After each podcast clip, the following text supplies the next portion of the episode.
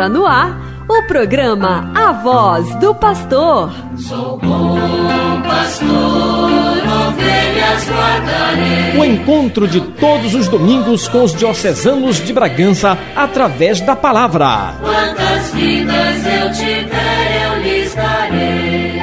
Acompanhe agora a exortação e os ensinamentos do Bispo Diocesano de Bragança, Dom Jesus Maria. Se perder,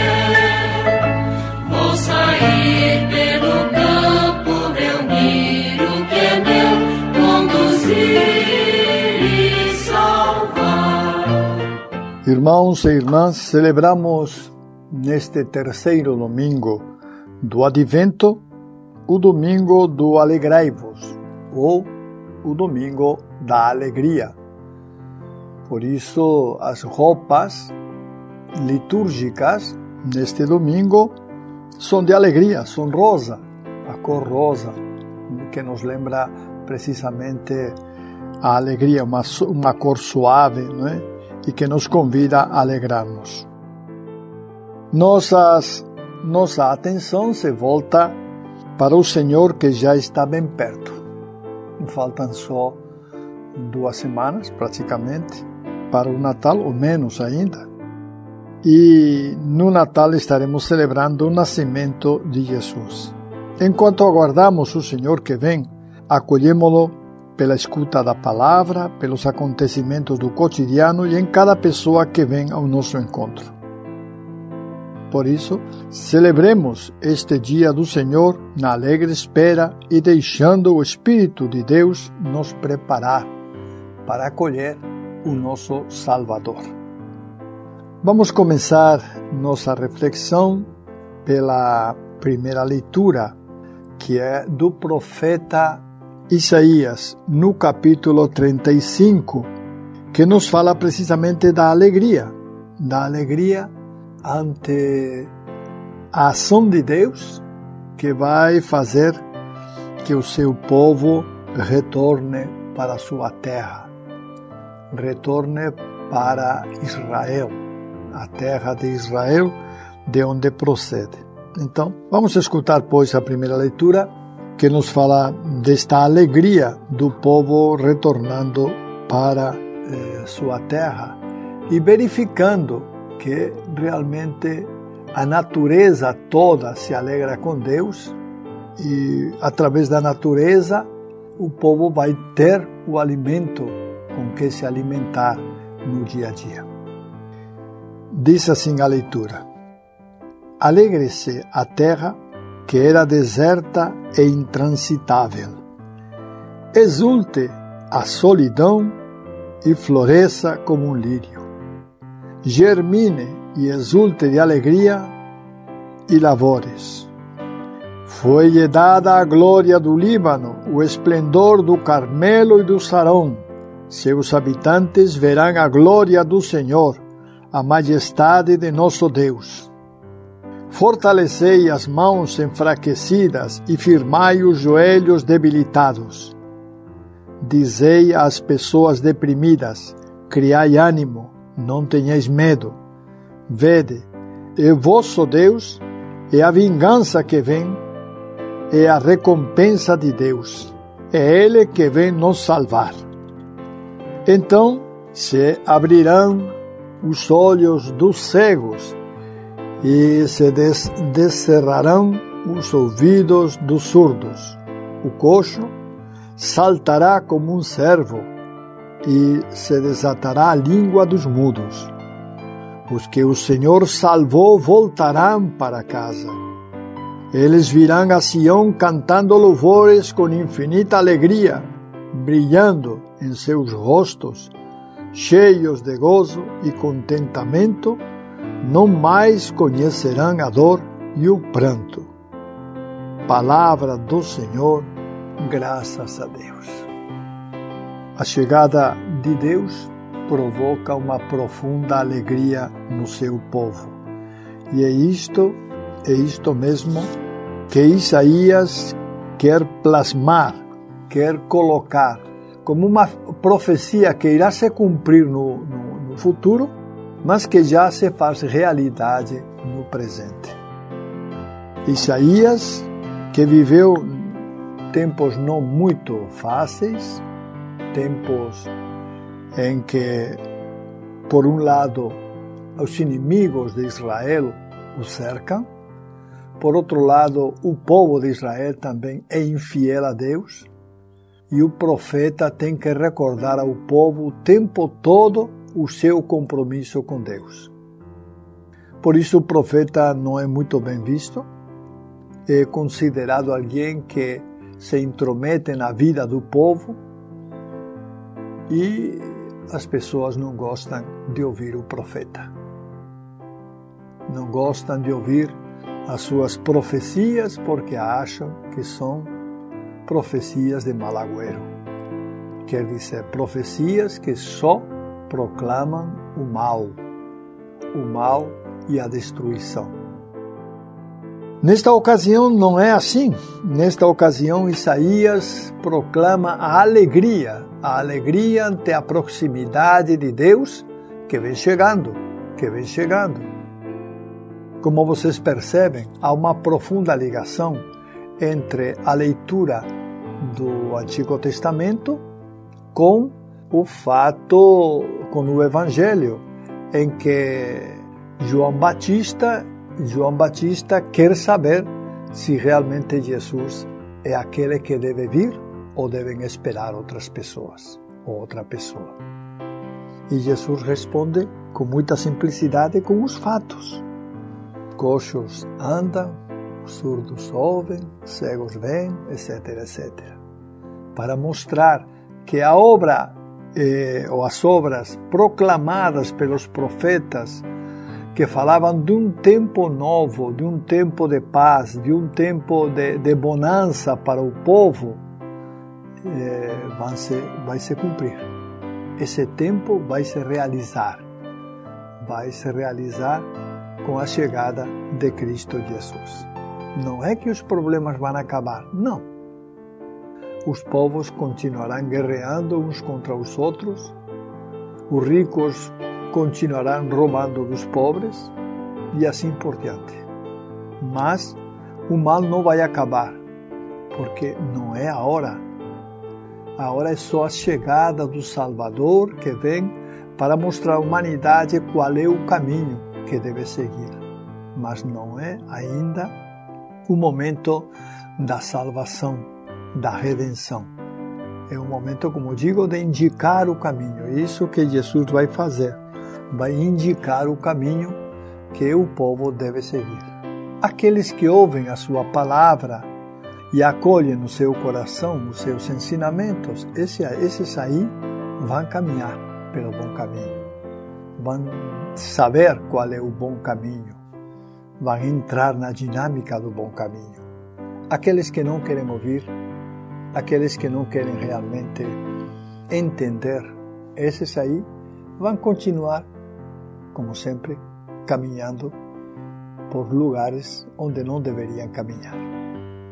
Recordem como o domingo passado, o tema do caminho, aplainai as estradas, aplainai os caminhos, estava muito presente.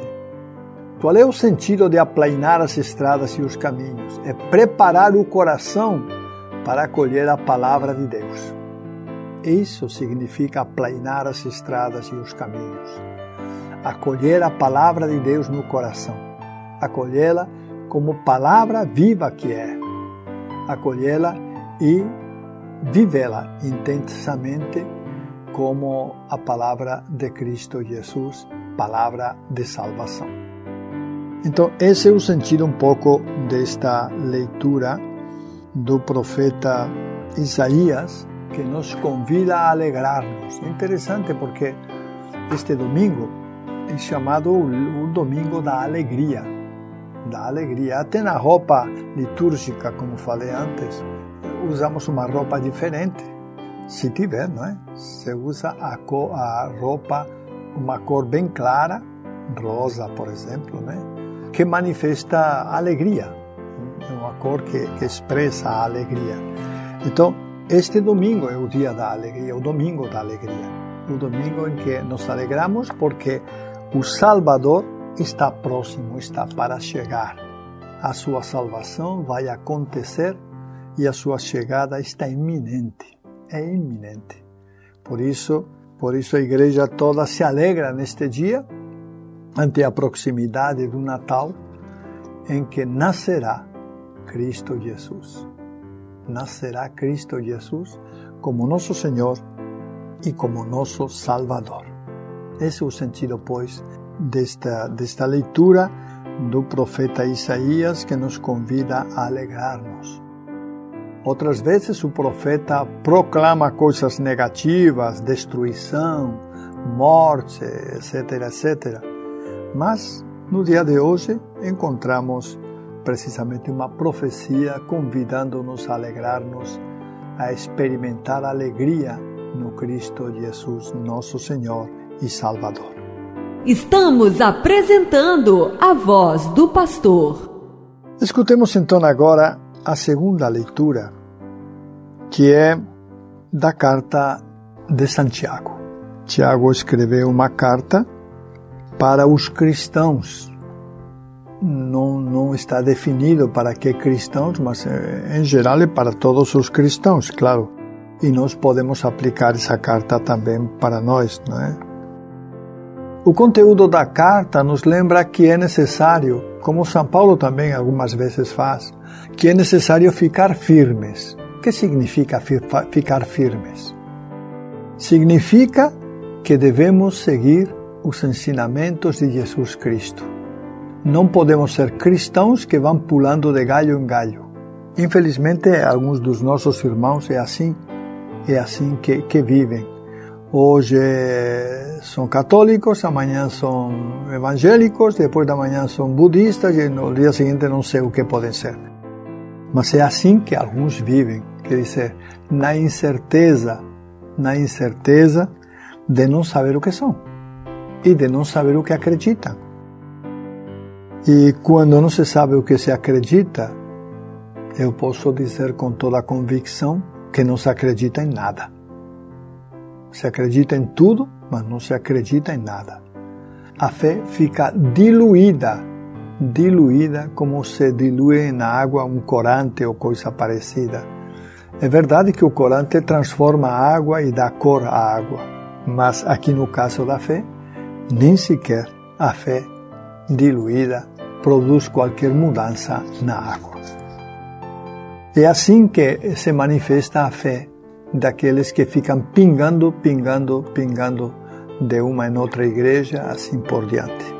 Infelizmente, nós temos cristãos assim. Tanto sejam católicos, como sejam pentecostais, como sejam de outras religiões, mas fundamentalmente pentecostais, protestantes ou católicos, que vivem pingando e no final não, a sua fé não se consolida em nada. Por quê? Porque está totalmente diluída em muitos objetivos, em muitas crenças e total, acaba dando em nada. Tiago então nos alerta na sua carta que é necessário ficar, ficar firmes. E ficar firmes até a vinda do Senhor. Vinda do Senhor. Aqui se refere, meus irmãos, não à primeira vinda com o nascimento de Jesus. Não, não é esse o sentido. Mas se refere à segunda vinda. Aquela vinda que deverá ainda acontecer, porque ainda não voltou Jesus, e que com a sua volta deverá transformar toda a humanidade, eh, dando a salvação e o céu àqueles que foram bons e condenando para o inferno aqueles que realmente não se comportaram bem. Essa é a realidade. Nós não temos outra realidade. Que ninguém se iluda pensando que ah, de aqui nós vamos ficar bem. Não. De aqui nós vamos ser julgados seremos julgados na segunda vinda de Cristo Jesus. E seremos julgados pelas nossas obras, por aquilo que nós fizemos. Se formos ruins, insensatos e assim por diante, nós vamos receber o nosso castigo. Ninguém se iluda. Ah, porque Deus é bom. Deus é bom, mas também é justo. também é justo. E nessa hora a justiça de Deus é que vai falar mais alto. Então ninguém se iluda pensando que, ah, porque Deus é misericordioso, tem pena da gente, então vai nos dar o presente do céu. Pode ser que sim. Mas certamente o que Jesus Cristo falou não foi isso. O que ele falou é que com a sua vinda ele vai exercitar a justiça e não só a misericórdia. Pode ser também que exercite a misericórdia, não digo que não. Mas o que ele vai exercitar é a justiça, dando a cada um o que merece. Por isso, meus irmãos, é preciso sempre ficarmos atentos, não nos enganarmos, não pensar que Deus, como é bom, Ele vai nos acolher, vai nos perdoar e vai ficar tudo bem. Mas o que Jesus falou não foi isso. O que Jesus falou é que nós seremos julgados pelos nossos atos, por aquilo que fizemos. Quem fez as coisas bem, quem foi bom, quem tratou bem os outros, quem ajudou as pessoas, aquelas pessoas que sempre se prontificaram para ajudar a sua igreja, a sua paróquia, os cristãos, as outras pessoas, essas pessoas certamente serão beneficiadas por Deus e recompensadas por Ele. Mas aqueles que foram ruins, que só pensaram em maldade, que só pensaram em pecar, que não respeitaram as leis de Deus, esses aí vão receber o seu castigo. É o que Jesus nos falou. E a sua palavra é palavra de vida eterna. Portanto, não nos enganemos, irmãos. Não nos enganemos. Pode ser que tenhamos uma surpresa após a morte. E é importante enquanto temos oportunidade de construir um tesouro aqui na terra, mas um tesouro que sirva para o céu. É assim que Jesus nos falou. Não acumulem tesouros que atrasa, ferrugem, acaba. Acumulem tesouros que a traça e a ferrugem não podem acabar, que são as obras boas as obras ante Deus. E esse é o convite que nos faz um pouco Tiago não é, para firmar nossa fé, nossa fé, e para ficar firmes e fortalecidos diante das dificuldades, porque a vinda de Jesus está próxima. Esse é o motivo pelo qual nós devemos permanecer firmes. A vinda de Jesus está próxima. O, inclusive, Tiago fala do juiz, que já está às portas, é? que já está às portas para julgar. O juiz ainda não chegou, porque só chegará quando o fim do mundo aconteça, mas é preciso estarmos preparados para a hora quando ele chegar. E a melhor forma de estar preparado é estar unido em nossa fé e nossa esperança em Cristo Jesus. Essa é a melhor maneira de estar firmes na fé, unidos na fé e na esperança em Cristo Jesus. Ele é a nossa fortaleza, Ele é o nosso auxílio, Ele é a nossa esperança. Cristo Jesus. Por isso, o convite neste Natal que se aproxima para acolher com fé o menino Jesus que vai nascer, para adorá-lo com devoção e para colocar em prática todos os seus ensinamentos.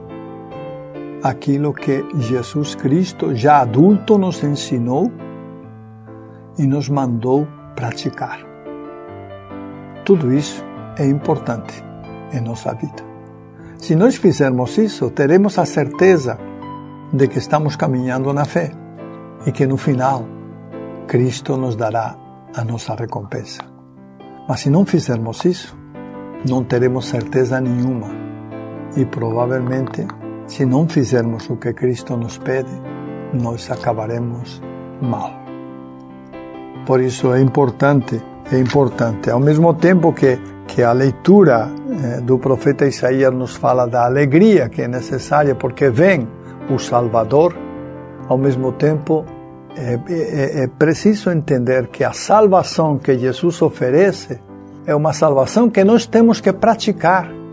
Nós, não é meu vizinho, não é a minha mãe, não é meu irmão, sou eu. Eu que tenho que praticar, sou eu que tenho que rezar, eu sou, sou eu que tenho que fazer o bem, sou eu que tenho que ajudar as pessoas, sou eu que realmente tenho que me virar sempre para que todos, todas as pessoas vivam a paz. Sou eu. É isso aí. Sou eu. Se não fizer isso, eu depois não poderei reclamar. Porque essa era a minha missão. Essa era a minha missão. A missão de fazer o bem a todos, de ser fraterno e acolhedor. Mas se nós não formos isso, se nós continuarmos com a nossa vida muitas vezes uma vida que não pensa em Deus nem em Cristo Jesus, então pode ser que no final levemos uma triste surpresa. Entretanto, esperamos em Deus. Mas nossa esperança não é uma esperança passiva, que nos faz cruzar os braços e, e nada mais. Não. É uma esperança ativa que nos faz mexer-nos, procurar o bem de todos, procurar a fraternidade com todos, procurar fazer, renovar a esperança de todos. Essa é, essa é a nossa, essa é a nossa espera ativa, ativa. Por isso somos convidados eh, neste dia a alegrar-nos em Cristo Jesus, mas ao mesmo tempo a continuar trabalhando para que essa esperança que Jesus nos traz, que o menino Jesus nos traz para nós, seja uma realidade em nossa vida. Para que essa esperança não define, não se acabe, mas para que essa esperança se renove cada vez mais de forma mais forte e incisiva a fim de que nos mantenha sempre perseverantes e firmes em Cristo Jesus, nosso Salvador. Estamos apresentando a voz do pastor. Vamos escutar então agora o, o Evangelho. O Evangelho é do capítulo 11, versículos 2 a 11, do evangelista Mateus. Diz assim: Naquele tempo, João estava na prisão. Quando ouviu falar das obras de Deus, enviou-lhe alguns discípulos para lhe perguntarem: És tu aquele que há de vir? Ou devemos esperar um outro?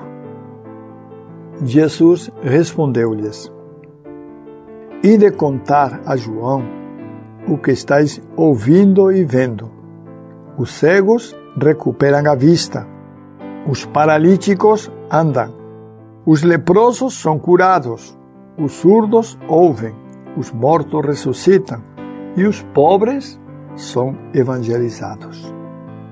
Feliz aquele que não se escandaliza por causa de mim.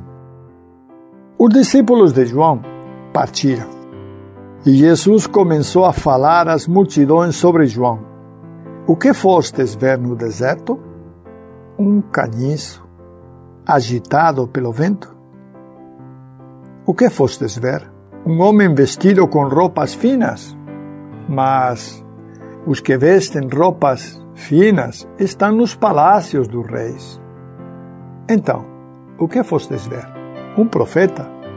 Sim, eu vos afirmo, e, e alguém que é mais do que profeta é dele que está escrito: Eis que envio o meu mensageiro à tua frente.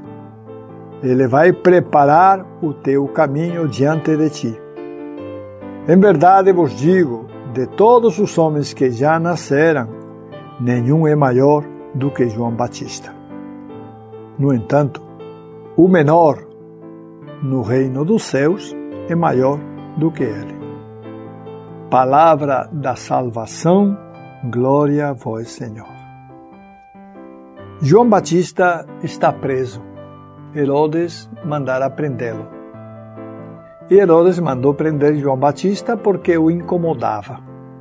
Embora gostasse da palavra de João Batista e dos ensinamentos, ele se sentia muito incomodado pelo fato de que ele tinha casado de forma adúltera, claro, com a mulher do seu irmão. O seu irmão continuava vivo, não tinha falecido, mas tomou a mulher do seu irmão. E isso João não engolia. E o tempo todo falava para Herodes que aquilo não estava bem. Denunciava sua situação de adultério e mostrava para ele como realmente deveria agir no Senhor. Por isso, Herodes o mandou prender. Reparem bem que ele está preso, mas Herodes gostava de ouvi-lo. Gostava de ouvi-lo de vez em quando. E ele só vai morrer. Conhecemos pelo Evangelho a passagem de Herodíades. Ele só vai, vai realmente morrer por causa de uma festa que Herodes deu aos principais, principais da Galileia e também, com certeza, aqueles mais importantes da Judeia. Não podendo, Herodes prometeu, prometeu para a moça que dançou, filha de Herodíades, prometeu então a metade, se fosse até a metade do seu reino, ele entregava. E não podendo desfazer depois o que tinha prometido, é, acabou, já que a moça pediu, instigada pela mãe, pediu a cabeça de João Batista, ele acabou então entregando é, João Batista à morte. E morreu martirizado João Batista. Com a morte de João Batista, um grupo o grupo dos alguns, não, não todos, mas alguns do grupo do, de João, os seus discípulos, passaram também para Jesus. Alguns passaram e começaram a seguir Jesus né, com a morte de João Batista. Jesus manifesta a sua opinião sobre João Batista e questiona a multidão sobre o que que eles foram ver, o que que eles foram ver lá no deserto Jesus então explica que no deserto não estão os poderosos, os que vestem roupas, roupas belas, né? No deserto não tem nada. Não tem nada. Mas João pregou no deserto e batizava aqueles que estavam arrependidos no rio Jordão. Embora o deserto não tivesse nada, ele se alimentava com gafanhotos e mel silvestre, como já ouvimos a semana passada, a semana passada no comentário do Evangelho. Assim, pois, Herodes, levado pelas suas próprias palavras, tomou a decisão de matar João Batista. João Batista, que na opinião de Jesus é o maior o maior entre os nascidos de mulher, mas o menor no reino dos céus. João Batista é um profeta que, com a sua vida de austeridade, eh, tentou ser fiel a Deus e foi fiel a Deus em todo momento, vivendo profundamente a sua espiritualidade e a sua sese, vivendo essa austeridade que é própria de João Batista. Mas o objetivo de João enviar a Jesus uns, uns discípulos foi para perguntar: És tu aquele que esperamos? Ou devemos esperar outro?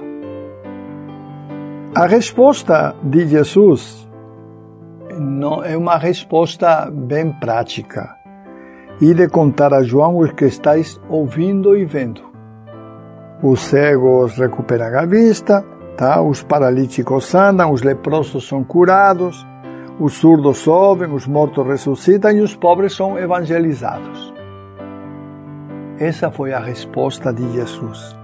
Certamente com esta resposta, João Batista entendeu que efetivamente Cristo Jesus era o enviado. Era o enviado, aquele que estavam esperando, aquele que viria e que já fora anunciado pelos profetas na antiguidade e que agora, na plenitude dos tempos, chegou e se manifestou.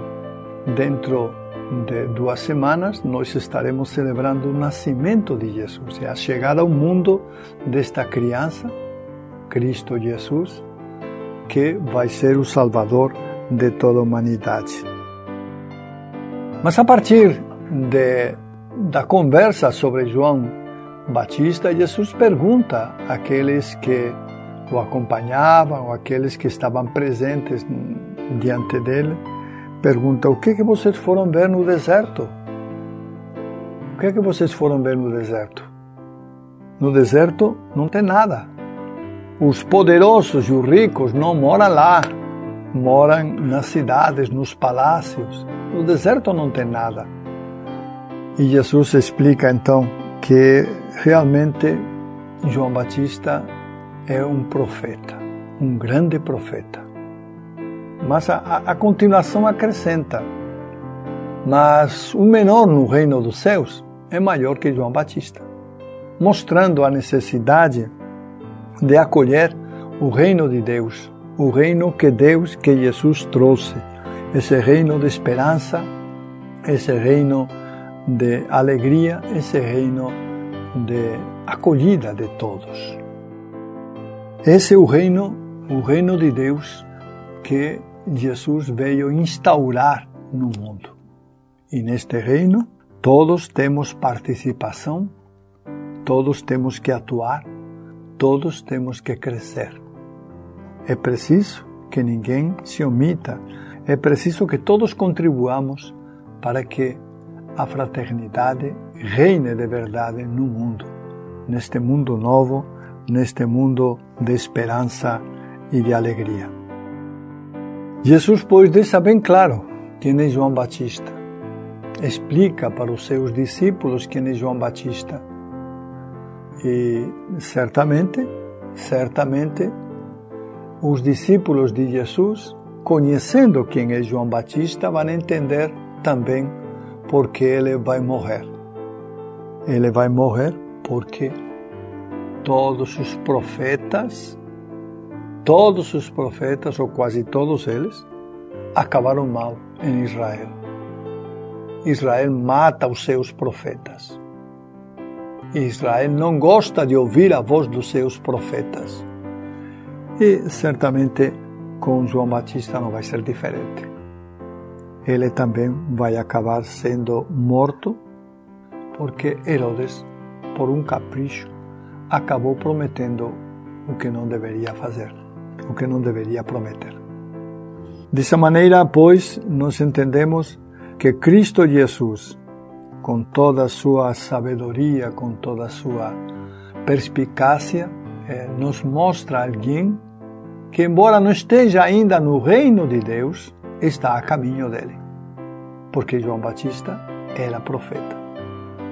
E certamente hoje nós o veneramos como santo, e temos algumas paróquias que levam o seu nome, precisamente porque é reconhecido como profeta e como santo e como mártir pela causa do reino dos céus. Ele morreu como mártir.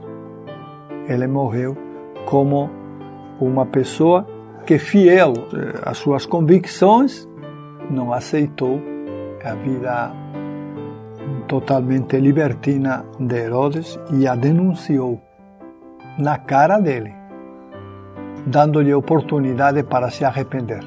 Entretanto, Herodes não se arrependeu e acabou matando, martirizando e matando João Batista. João Batista, o grande, o grande precursor de Jesus Cristo, com a sua morte, concluiu a sua obra tinha terminado a sua obra. Dessa maneira, dá passo a Cristo Jesus, que vai continuar pregando aos pobres, pregando o Evangelho e levando a palavra de Deus a todos. É Cristo Jesus que acaba tomando o lugar de João Batista e como João Batista também Cristo Jesus acabará morto pelos poderes deste mundo, acabará crucificado na cruz, manifestando, pois, mais uma vez, que Israel costuma matar os seus profetas. Essa é a verdade. Costuma matar, embora não mate todos, mas costuma matar os seus profetas. Vamos, pois, meus irmãos, vamos, pois, pensar um pouco nestas coisas e perceber como, ante a chegada do nascimento de Jesus, devemos não só esperar o acontecimento do nascimento do Natal como uma festa profana. Na verdade, Jesus deve nascer em nosso coração para que desta maneira nós possamos é, transmiti-lo às pessoas. Transmitir não só Jesus, mas transmitir também nossas atitudes impregnadas da fé em Cristo Jesus transmitir às pessoas nossa alegria, impregnada também da fé em Cristo Jesus. Hoje, no Domingo da Alegria, somos convidados todos a alegrar-nos. Mas alegrar-nos no Senhor. Não é qualquer alegria, não. Não é só alegria por causa daquela a seleção ganhou ou deixou de ganhar. Não, não é por isso. Que faz bem que a seleção ganhe. Concordo. Mas a verdadeira alegria não se fundamenta em coisas passageiras. A verdadeira alegria se fundamenta em Cristo Jesus e na vivência da nossa fé. E é isso que nós queremos celebrar neste domingo. Que nosso Senhor Jesus Cristo, no seu amor imenso por toda a humanidade, continue derramando graças em nossos corações e ajudando-nos a crescer na fé e na esperança. Estamos apresentando a voz do pastor. Bom, minha gente, nesta semana tivemos uma festa, uma grande festa, eh, na quinta-feira, que foi a Imaculada Conceição de Maria. É um dogma, uma verdade de fé que nós cremos. Nós cremos na Imaculada Conceição. E por isso tanta gente no dia da Imaculada Conceição celebra, e tantas paróquias no Brasil e no mundo inteiro celebram esta festa com alegria, porque é a festa na qual nós reconhecemos que Maria não teve pecado. Foi, por uma graça especial de Deus, liberta de qualquer pecado. Por isso que nós chamamos Imaculada limpa de todo pecado. E, inclusive, limpa do pecado até na hora de, de, de, da conceição. Quer dizer, vocês sabem que os seres humanos carregamos também como herança de Adão e Eva o pecado original. E por causa do pecado original, muitas vezes acabamos fazendo coisas que não deveríamos, porque é como se estivesse dentro de nós uma tentação a fazer o mal, embora algumas vezes também façamos o bem. Mas essa tentação para fazer o mal nós chamamos, nós chamamos de pecado original, quer dizer, Adão não só, não só ele pecou, mas introduziu o pecado no mundo para toda a humanidade, de maneira que toda a humanidade, quando vem ao mundo, já carrega o peso do pecado nós chegamos já com o peso do pecado. Isso nós chamamos de pecado original, que é o pecado de, de, de Adão e Eva, o pecado que nos deixaram, a herança que nos deixaram Adão e Eva, pelo qual nós, com maior facilidade, fazemos o mal que o bem. Com maior facilidade, nós realizamos as coisas más que as coisas boas. Nos custa muito mais é, as coisas boas que as coisas más. Então, é isso que nós chamamos de pecado original. O, e quando nós chegamos ao mundo, nós já trazemos essa marca do pecado original. Pois bem, Maria, por isso nós chamamos Imaculada Conceição, porque ela não trouxe essa marca do pecado original. É livre do pecado original. Por quê? Por uma graça especial de Deus, que Deus não iria deixar que a mãe do seu filho realmente trouxesse. Nem ela trouxe, nem o seu filho também. Jesus não, não carregou o pecado original, os restos ou as causas do pecado original. Ele não vem com isso. Então, Maria, e isso que nós reconhecemos quando falamos de Imaculada, sem mancha, Conceição, quer dizer, Imaculada até na hora em que ela foi concebida. Maria já nasceu santa. Já nasceu santa. Ela não tem pecado original. Não tem restos do pecado original. Por isso é que nós a reconhecemos como santa e como Imaculada Conceição.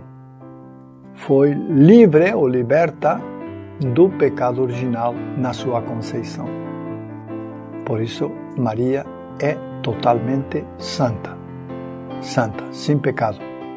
O resto da humanidade, no mundo há muitos santos, o resto da humanidade pode ser santo, mas carrega, carrega o pecado original. Por isso, às vezes, nos custa mais ser santos, porque o mal está dentro de nós e nós temos que lutar contra ele. Então, essa festa bonita da Imaculada Conceição, muitas paróquias da nossa, algumas, não muitas, mas algumas paróquias da nossa diocese já celebram esta festa bonita da Conceição de Maria. Uma outra coisa que eu queria também lembrar é que neste domingo, neste domingo, celebramos a coleta para a evangelização deste ano de 2022. Às vezes há uma certa confusão, há uma certa confusão, porque em algumas paróquias se pensa que podem mandar uma parte da coleta. Não. Minha gente, a coleta tem que vir, a coleta da evangelização, para a evangelização, deve vir integralmente. As paróquias devem mandar integralmente aquilo que foi recolhido nas missas neste domingo, eh, dedicado, pois, ao domingo da alegria. Tudo aquilo que for recolhido na celebração, se tem oito missas, oito missas, o que for recolhido nas oito missas, e só tem duas, só duas. Mas tudo aquilo que for recolhido deve ser enviado à Cúria, e a Cúria recolhe tudo que chega das paróquias, faz uma bolada e envia para a CNBB.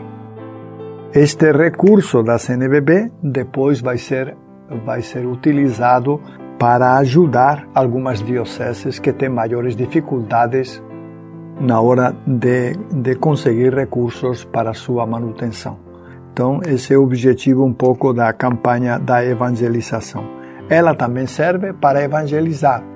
Uma parte dela será destinada para evangelizar, mas principalmente ela é destinada para as dioceses que têm mais dificuldades econômicas. E antes de terminar, eu queria também fazer um, pedido, né? Eu sei que realmente muitas casas não têm, às vezes não tem nem espaço, mas eu deixo o pedido, o convite. Vocês sabem como é próprio do Natal elaborar presépios. Eu gostaria de pedir a cada uma das famílias da nossa diocese que, se for possível, não precisa fazer um presépio muito grande, pode ser pequeno, pode ser lá a imagem de José Maria e o menino só, mas seria importante que nossas casas tivéssemos um presépio. Um espaço, um lugarzinho onde está a figura de, de Jesus, de Maria e de José. Se quiser colocar alguns cordeirinhos, também pode cordorar, colocar, enfim. Mas eu quero deixar esse convite para vocês nesta semana pode ser elaborado, pode ser montado. Se alguém quiser uma coisa mais sofisticada, também pode fazer, não é? Mas não precisa ser uma coisa sofisticada, pode ser uma coisa mais simples. O importante, o importante é que nos lembremos que Jesus veio ao mundo por nós e que nasceu daquele jeito que o representamos no presépio. Naquele jeito, numa manjedoura, naquele jeito, num, num, num lugar onde o gado estava presente, naquele jeito foi que Jesus nasceu, pobre. Não podemos esquecer isso. Mas na sua pobreza enriqueceu a todos nós. Então, deixo o convite aí. Quem puder fazer então o seu, seu presépio, eu acho que seria importante para lembrar este Natal, no qual celebramos a vinda e o nascimento de Cristo Jesus. Que nosso Senhor Jesus Cristo nos abençoe e nos conceda a todos a sua paz. Amém. Chegamos ao final do programa A Voz do Pastor. Nos encontraremos no próximo domingo. Bom pastor, ovelhas guardarei, não tenho outro ofício nem terei. Quantas vidas eu tiver